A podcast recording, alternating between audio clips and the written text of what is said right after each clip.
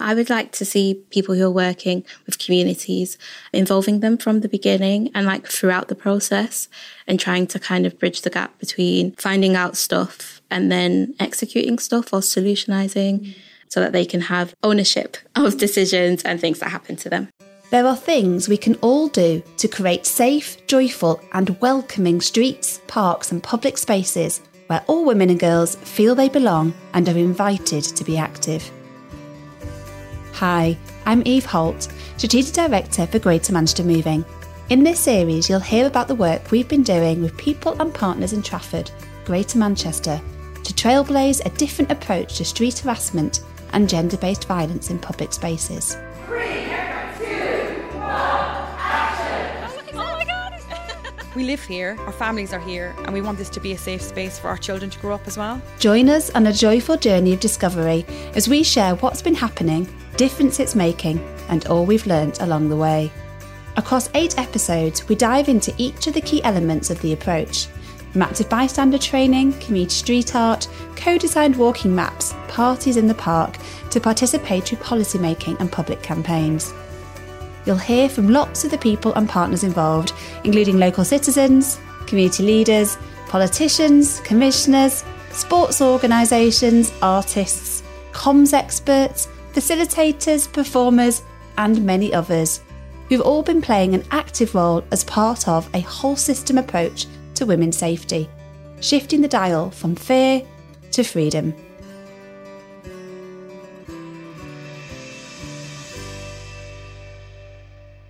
So, in this episode, the first of series two, we're exploring all things data to include what counts as data, who gets to decide, how it can be collected, and how it could be used to inform local community action.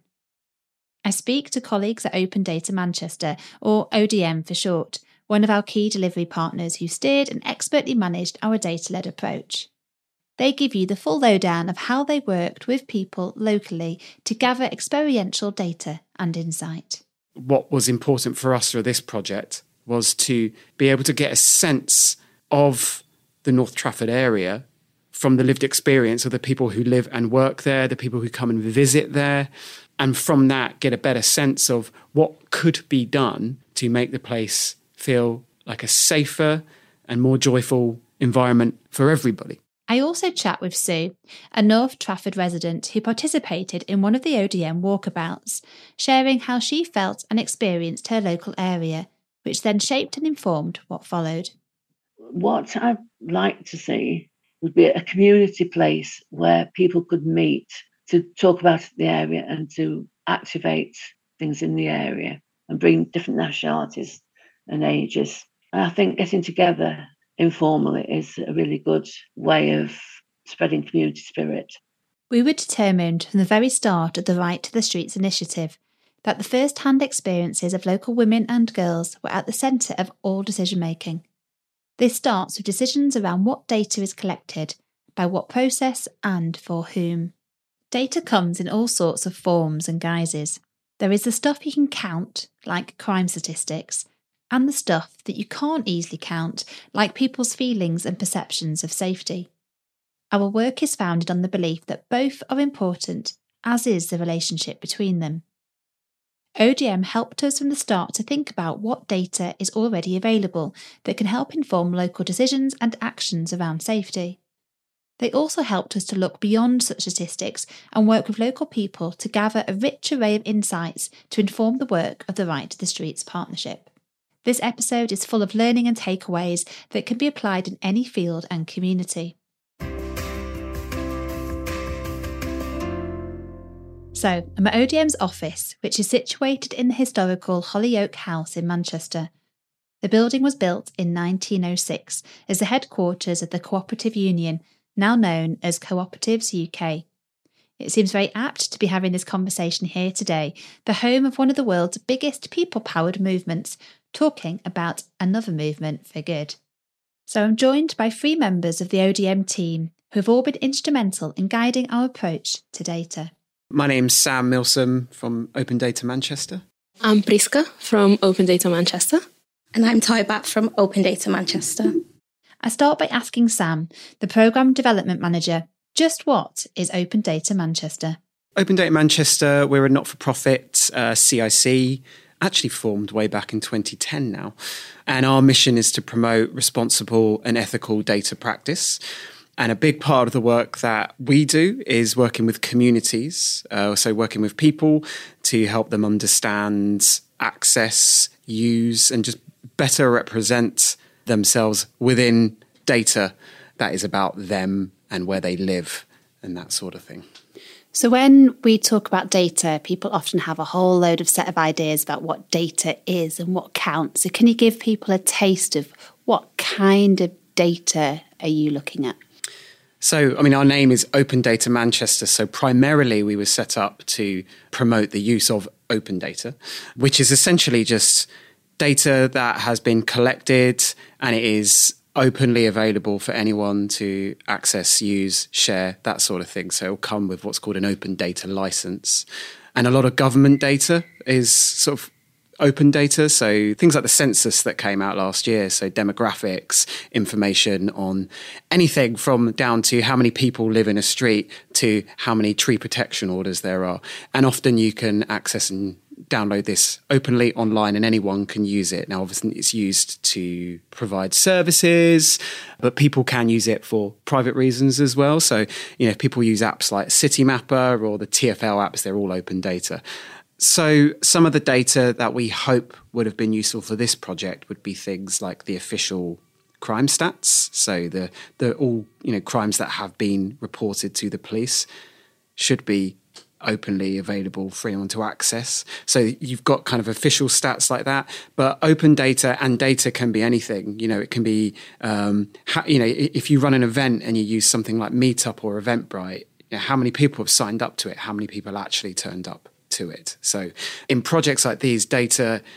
You know, we sort of say data is never like the answer in and of itself, but it will help you to answer questions and it will help you to maybe form better questions. But hopefully, what data will do is to provide evidence so that you can gain, gain some knowledge, uh, some insight, and then you know take the right action. A lot of what we do when we work with communities of people is to sometimes help them collect their own data. Because what you might find is that there is information that you want. So how busy is your street? You know, Manchester, a lot of B net, the Bee Network coming in, a lot of uh, cycle lanes. What we sometimes find is that residents are concerned about the number of cars going down their street, but there's no official data on that. Department of Transport, Manchester City Council, they don't have the resources to go and do a traffic count on every single street. So, what we might do is go and help residents to do their own, collect their own data so that they can hopefully better represent themselves. Because often a lot of the official stats are, you know, it is a case of data being collected by you know, local government, public organisations, and it, there's a sort of extractiveness to that, and they're collecting what they want to collect. So a lot of the work that we do is to help communities collect their own data about things that matter to them, about things that are relevant to them, Sometimes we help them to find stuff that already exists, but we do often quite focus on the things that might not exist. So, in the scope of Right to the Streets, and this is something that Open Data Manchester is really interested in, it's not just about hard numbers, number of people, but it can be about people's experience. You know, it is about how people feel about a place, what they think, making sure that they feel that they can be better represented within that. So we like to try and have a focus on people's lived experience because that one person walking down the street can end up in a spreadsheet just as a number one, but there is so much life that, you know, they, they have so much experience around that. In terms of right to the streets and creating spaces that are welcome and joyful for women and girls and for everyone, why does that particular subject matter? Why did you get involved in this project? A lot of the work that we have done in the past has been around mapping the urban environment and people's experience of that. A project we did in Stockport a few years ago was to map the streets of the town centre from the point of view of people with mobility impairments, so wheelchair users, visually impaired.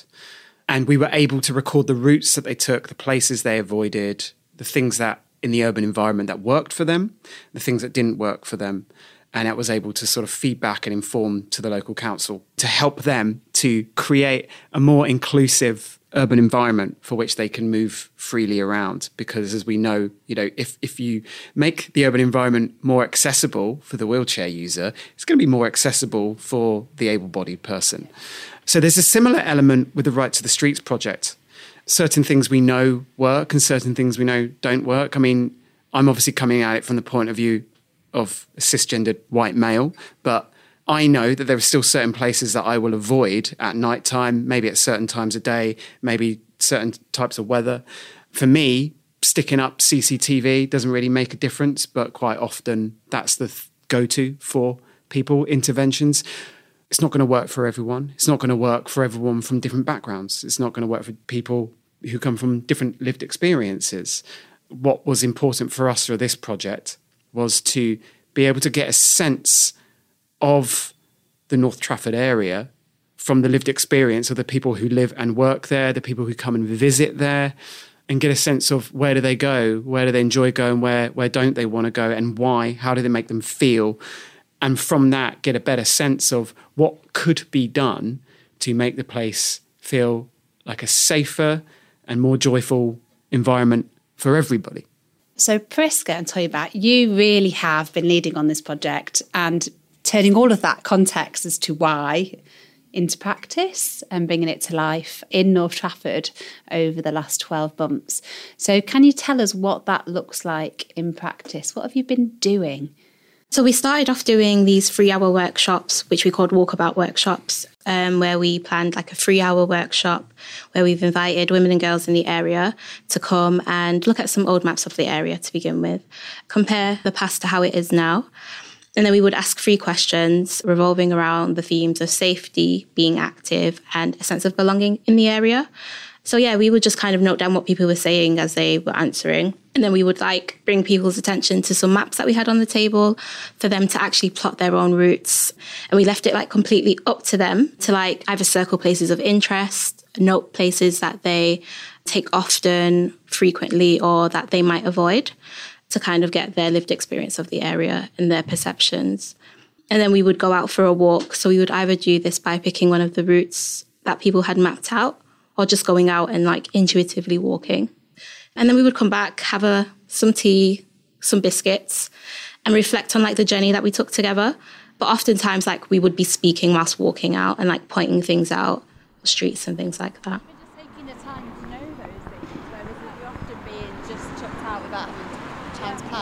Like that building always looks empty. It's huge.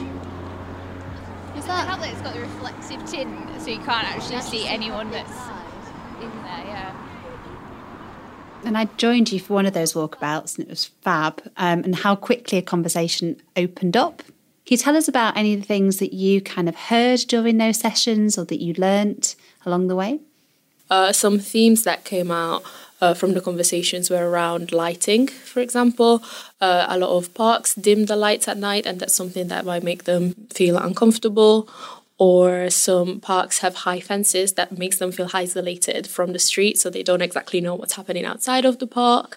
We talked about the way that uh, vehicles are parked, and that can be an obstruction to people that are walking down the street or wheeling down the street. And we talked about safety in general and how people might feel safe when they're cycling or when they're walking or when they're pushing their prams with their children in. So, those are some examples of some of the things that people notice that get in the way of them feeling safe and like they're welcome and that they belong. Any particular themes in terms of things that people found were positive attributions of a place? Yes, we asked this through the conversations, but also through a survey that we put out. And we asked people um, how they describe their favorite streets. And when we asked that, a lot of people mentioned greenery and green spaces. They mentioned safety as a whole, but they also mentioned community. So they really liked when you can walk down the street and people smile at you, or you walk past a shop and there's a lot of people having chats, or you walk past a park and you see children playing. And that really makes you feel like the place is alive and you're part of it.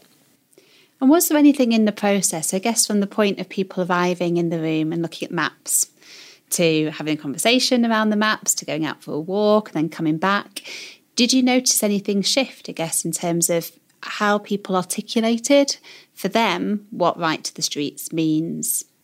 I think there's two levels to this. I think one was a lot of people haven't been asked the questions that we were asking. So often you just ask what makes you feel safe, and people just look at you like, what are you talking about? Am I supposed to know the answer to this? So there was that, and people entered it with that kind of mindset and then got out thinking, these are the things that I should be thinking about. These are the things that I need to be talking about with people. But then also, within that, there's the very specific things that people told, the stories that opened other people's eyes to different experiences. And so we had people mention how they felt safer cycling than walking because they would be quicker and they would be able to run away from danger.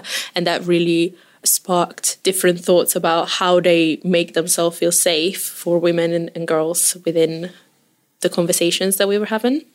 And I remember someone um, saying that um, we were at um, Old Trafford Bar, and they said because we took that walk that they could probably walk home now that they've like connected the area together, which I think was quite nice.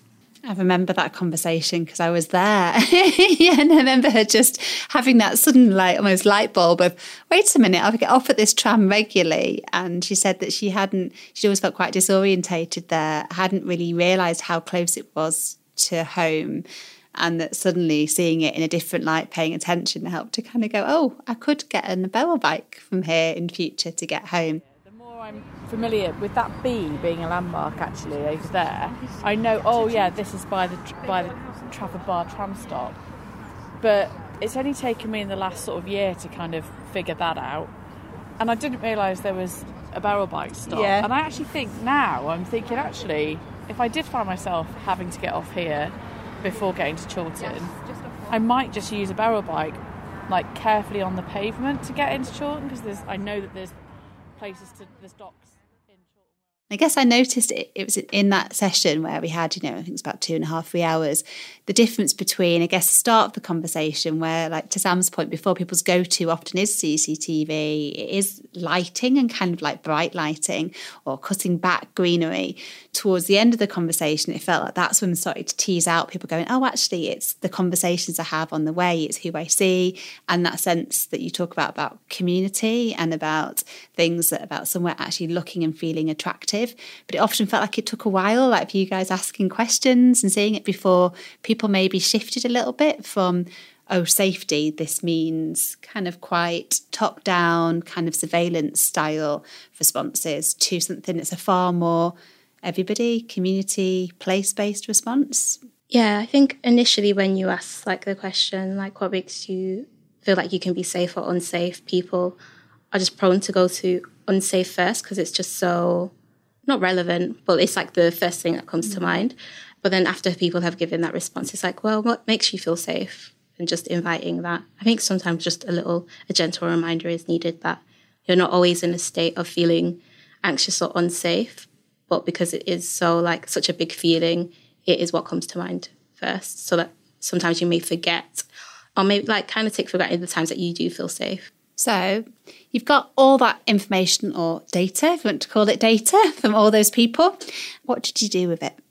So we created different personas or profiles that give an idea of the people that we spoke to. So we created six of these and they kind of represent different people that we spoke to. So we have some maybe young girls in college or some retirees that spend their days walking around and going to the sports village.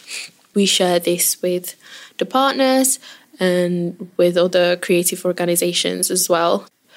We created different maps where we plotted points of the places that people mentioned a lot, whether it was positive or negative. And then we put that into a digital map as well so that everyone will be able to go on it and see what people have said and see where people feel safe or where people see a lot of green so that they know that they can go there if they want to spend some time in the green. And then from the like responses that we got during the walkabout workshops, we were able to kind of see the language that people use to describe things or just point things out. And then with the themes, we use this information to develop a place review. It was initially called place audit, but speaking on language that wasn't very accessible for everyone. So it was renamed place review, which is something that can be used to kind of assess the needs of an area or a street or a space to see like what improvements it may need. And what are you hoping will happen with those place reviews? How are you hoping they'll be used? We created it with a couple of uses in mind, but we really want people in the community to take it and make the use that they need take out of it. We thought it'd be a good way for people to quantify the things that they see and doing it in groups or with other people so that they can have some guess more statistical evidence that they can bring up to the people that they need to make changes because it might be that they can't fix everything. Sometimes you have to go to the council or to other organizations for help. But as I said, we want people to take it and just do with it what they want to do with it and what they need to do with it obviously wanting to create a tool that is useful for people to pay attention to the things that both hinder and help a sense of safety and well-being and welcome and yet in doing that obviously you are drawing attention to things that maybe are negative and that in itself can shift people's own experience of place. The more you pay attention to something, the more it grows, the more you start noticing the cracked pavements and the dog poo and all the things that get in the way of sometimes joy. And then that also mounts up as kind of sense of things that you really want people to change and to fix. So there was some really interesting conversations we had around how do we create like a really honest, useful tool that helps people create a really kind of true reflection and, and notice all the things in a place that make a difference. And yet, how could that possibly get in the way of their experience and take away a sense of power? I mean, I don't know, any reflections on, on wrestling with that? Because that felt like a really interesting kind of conundrum and tensions in that whole process. I think by going back and adding sections about reflection and just exploring the area to soften the, yeah. the um, review. So with the exploration pages, it's like one of the prompts are like name three places that you would recommend to someone else to go to and then also like reflecting on what you can do on your own what you can do collectively and what you need to kind of advocate for i guess yeah. but yeah like you said it's just like being honest and like in the beginning we do have a bit which gives a kind of disclaimer that these feelings of negativity may occur but there are activities to kind of dissolve this also so I think you navigated that really well in coming to something that feels like it balances all of those different tensions and needs. I was thinking that that's the good thing about being a multi-partner project because the place review isn't the only tool that will come out of it. And so people will be able to choose what they feel comfortable to do. The place review is in itself a bit of a call to action. So the people that will be attracted to using it will also be those that already know that there will be some stuff that will be hard to look at and that they know that that's a step within addressing it. Again, all of the stuff that you've done has helped, I think, make all aspects of the project feel really rooted and relevant to people in this place, in this neighbourhood, which has been really valuable. Is there anything else in perspective of I guess the sort of so what like what have either you learned as as individuals as Open Data Manchester or anything else that you've heard that other partners or people involved as participants have learned through this process?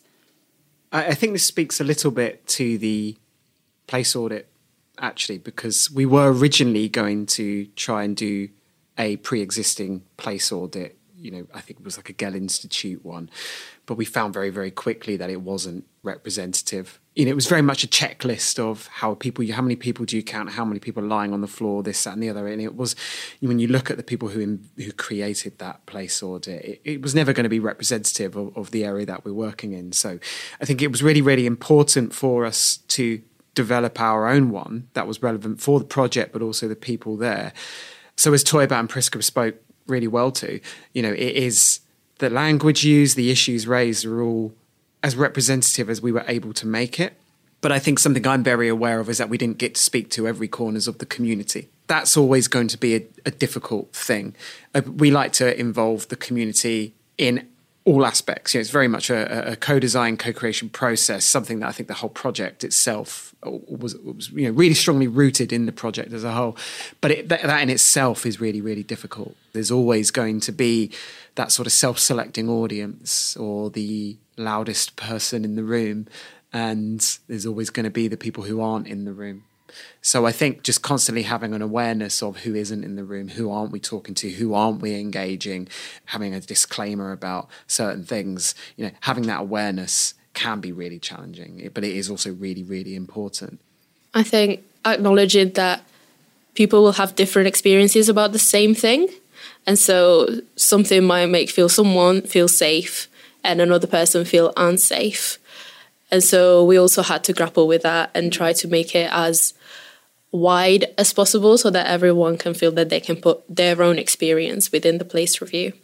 That's a really important point, and it came out quite a lot, didn't it? And I think people just even noticing that and realizing that not everyone experiences streets and places the same as them. And obviously, there's a gendered perspective, which has been a real focus of this project, and I think has really helped some people to kind of open their eyes and go, wow, I had no idea that women and girls experience this or, or, took on such safety work just to go down a street, for example. But then, as you said before, Sam, that also in terms of taking a more intersectional approach across all different types of lived experience, it really does differ in terms of people and how they relate and how they feel in place. Was there any kind of, um, I suppose, surprises or anything that particularly stood out to you at any point or to anyone who was involved? People are also very similar as well as they are very different. Yeah. Some things were like they were just said again and again, and not even just in the same sessions, but in different sessions. Things like parks and the maintenance of them, or people using them. So, like, if a park is poorly maintained, then it's not going to be used, which will then make it like an unsafe place because there aren't people to see if anything goes wrong or there are shady people who are there. So, in terms of what next, there's been a whole lot of learning. There's been things that have changed and adapted along the way. You've got some great resources that are coming out. I guess I know I'm sat here in your office and I've got in front of me one of the graphics that you guys have created before around sort of levels of deprivation across different parts of England local authorities. And that is an example for me of, of one of the things that I know I love about Open Data Manchester is the as well as thinking about different ways to gather data and insight and shifting, I guess, the power dynamics about who gets to ask what questions and hold that information is that you're constantly looking at creative ways to then also share that information um, and to make that more accessible and engaging for others.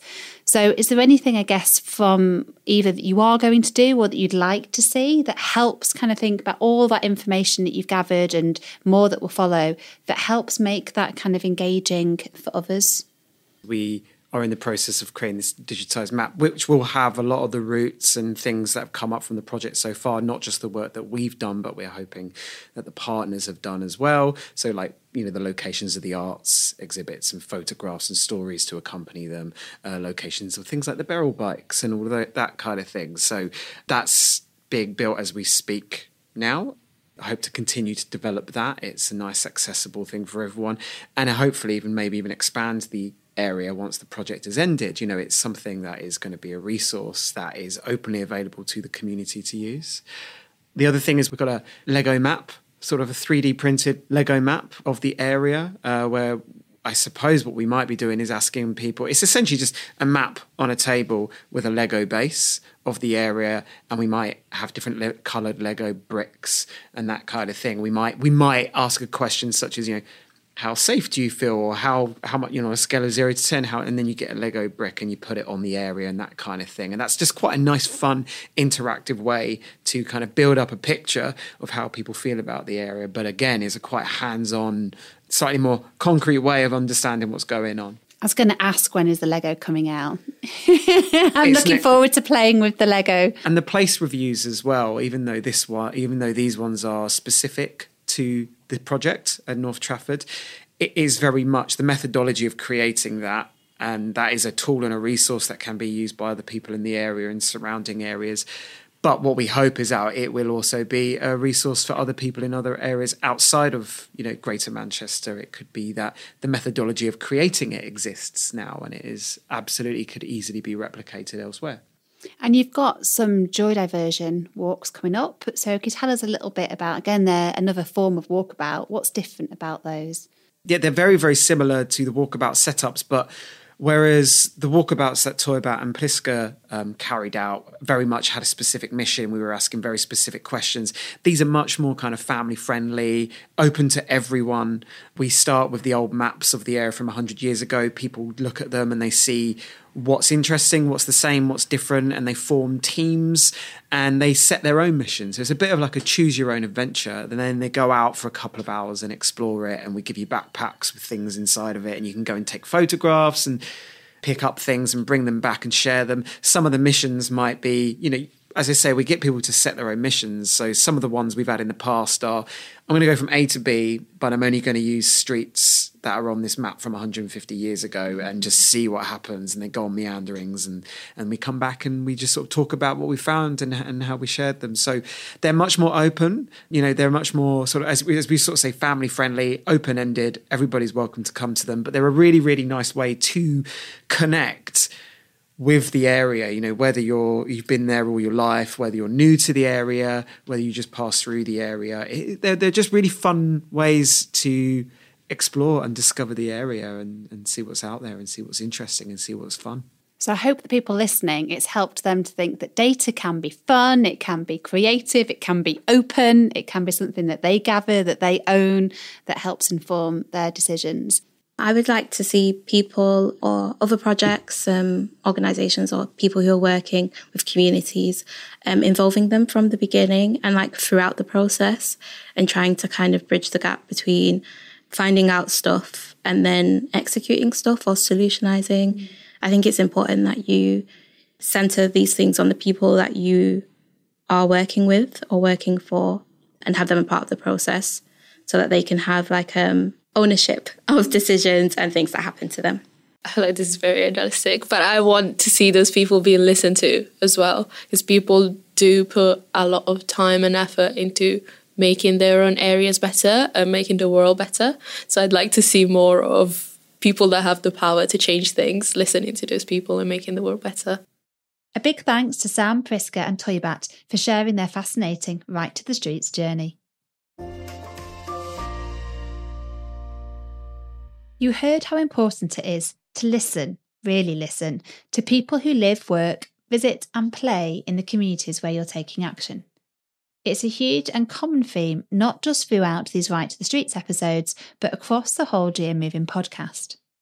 So let's put that into practice right now and hear from one of the many people who took part in ODM's community mapping and walkabouts. This is Sue. I'm Sue Morford.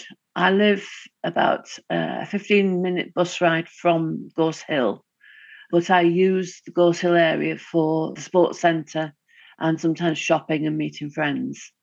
I also was learnt to swim in Stretford Sports Centre, and my children did too. So we've known the area for more than 50 years. As I'm 77, a retired special needs teacher. I start our conversation with Sue and her iPad and me dialing in for the Greater Manchester Moving headquarters by asking how she first heard about the opportunity to contribute to some community mapping. I had a letter, well, an email come through. I think it was Trafford, one of the departments in Trafford, inviting me to participate. But I also found a, a poster in the sports centre which was talking about community mapping. And I thought, oh, that's interesting. So that's how I came into it. We met in Trafford College on a very wet day, looked at old maps, which was really fascinating because uh, those was in the group and the leader all had different bits of information about the area. And in one case, no information about the area. And it was wonderful to be able to see what had happened between the maps being made and the place now. For instance, Colgate Palmolive was a big factory then, but it's now turned into something else. And we shared lots of information really about ourselves and our attitudes towards sport and fitness. I was able to tell them of a safe walk in lots of directions from the bridge at the beginning of Gorse Hill. You can walk or cycle or wheel right from there, right round to the Trafford Centre and beyond, on a safe, good path. And the same, the other direction, you can actually go into Manchester and come out near the Bridgewater Hall. And they found that fascinating because they'd not experienced that. But things have changed quite a lot, obviously. When we went on the walkabout, we went in the quadrant area and Talbot Road looking at things. And the one thing that stood out for me was that when we were new to the area, we went 10 pin bowling on that road leading down to the quadrant. The bowling alley turned into B&Q. And then since then, it's been derelict. And it's such a shame that there's a decent area there that's been derelict for a good while. It could be used for something community based and make a good central point. So, and apart from getting very wet, it, was, it was a good experience. And how, for you, has that experience of doing that walkabout, has it made you think any differently about the local area, about your experience of the local area? Yes, because there's some lovely bright spots just as you're coming into Gorse Hill, and then further on down Chester Road, almost opposite the sports centre, where little areas have been developed with plants and small artworks and that really is a bright thing to look at. So I guess for you, what makes a route feel safe and more than that, what also makes it feel like actually, you know, a joyful space that you might want to walk or wheel or cycle? I actually spoke to a friend of mine who lives in Gorse Hill, right in the hub of it. And she was saying that she thinks it's a good area to be, likes the community spaces, the green community spaces, particularly Nansen Road Park, where she walks her dog and she, she goes walking and sometimes uh, jogging and running. So she finds that as a really good space. She thinks that it's quite a safe place to be for her. There are various places where she could go for assistance if she needed it. Shops that are open in the day, shops that are open in the evening. And should I feel I could knock on neighbourhood houses so it's quite safe. The one thing she did say was that it was such a, a shame that the lollipop lady had been taken away from the school. She really encouraged the children to be safe on the roads. And it's a big um, a mission, she felt. Also, the things like the uh, outdoor area at Stretford High School allows people in to play football when mm. the school's not open so that's another good uh, example of uh, keeping fit and healthy. If you kind of think about our streets through the lens of an older person, anything that particularly stood out for you that maybe you had a, you know, your thinking was different to others, and, and why is it important to then listen to older people? The road surfaces or footpaths um, surfaces are reasonably good, but uh, the older you get, the more you want um, a good surface to walk on. I think I would feel safe, but I don't think I'd be, feel so safe of an evening. But that goes for any any area that you're in. But plenty of shops on an even one level are good. Street lighting again is important because the older you get, the more light you need to see clearly but the parks would be the same. You know, you still using the park. Uh, good visibility there, so you don't feel threatened. And of course, if you want to swim or do anything active, then you've got the sports centre as well. In terms of what next, having taken part in the walkabout, I mean, have you got any ideas, the things that you'd like to see happen, or anything that you've done as a consequence? What I'd like to see I think, and this my friend also said this, would be a community place where people could meet to talk about the area and to activate things in the area. She suggested maybe somewhere like the Scout Hut that's in Gorse or even a room in the church that's on Chester Road might be a central place to gather people together and bring different nationalities and ages in. And I think getting together informally is a really good way of spreading community spirit. when you describe, you know, this need for another community space, really, that sounds really important. So, any any other ideas, thoughts you have about what would make the difference? What would be somewhere that people would want to go to, and you think would would help activate, in your words? I talked about the space where the bowling alley had been. If that was that could be developed into a community area, a community building, where you could have classes of an evening, classes during the daytime, sort of leisure activity classes, learning classes, you know, whatever they used to do at um, North Trafford College in the way of learning that's gone by the board now for new technology. You Thank talked you. about the conversation with your friend. Is there anybody yeah. else, I guess, that you've ended up having conversations with um, since the walkabout? That's you know, it's inspired you know another conversation with others really around you know what we could do to make our streets and spaces more friendly and, and active and safe? I've told quite a lot of people about what I, what I've done, not necessarily in Gorse Hill area, but people who are friends from where I live, and very interested. And I think it's something that could be developed as a more than a pilot scheme into trying other neighbourhoods as well. It'd be good if this could be developed into something for all the other communities around Trafford to get a more cohesive, safe area, well cared for area. Hopefully, one day good to be part of the the beginnings of it. Such a joy to speak to Sue. She's so busy and active. I love it.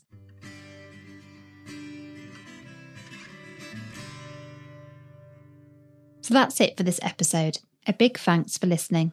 Crime stats are important and can be a key catalyst for action, particularly by police and local authorities.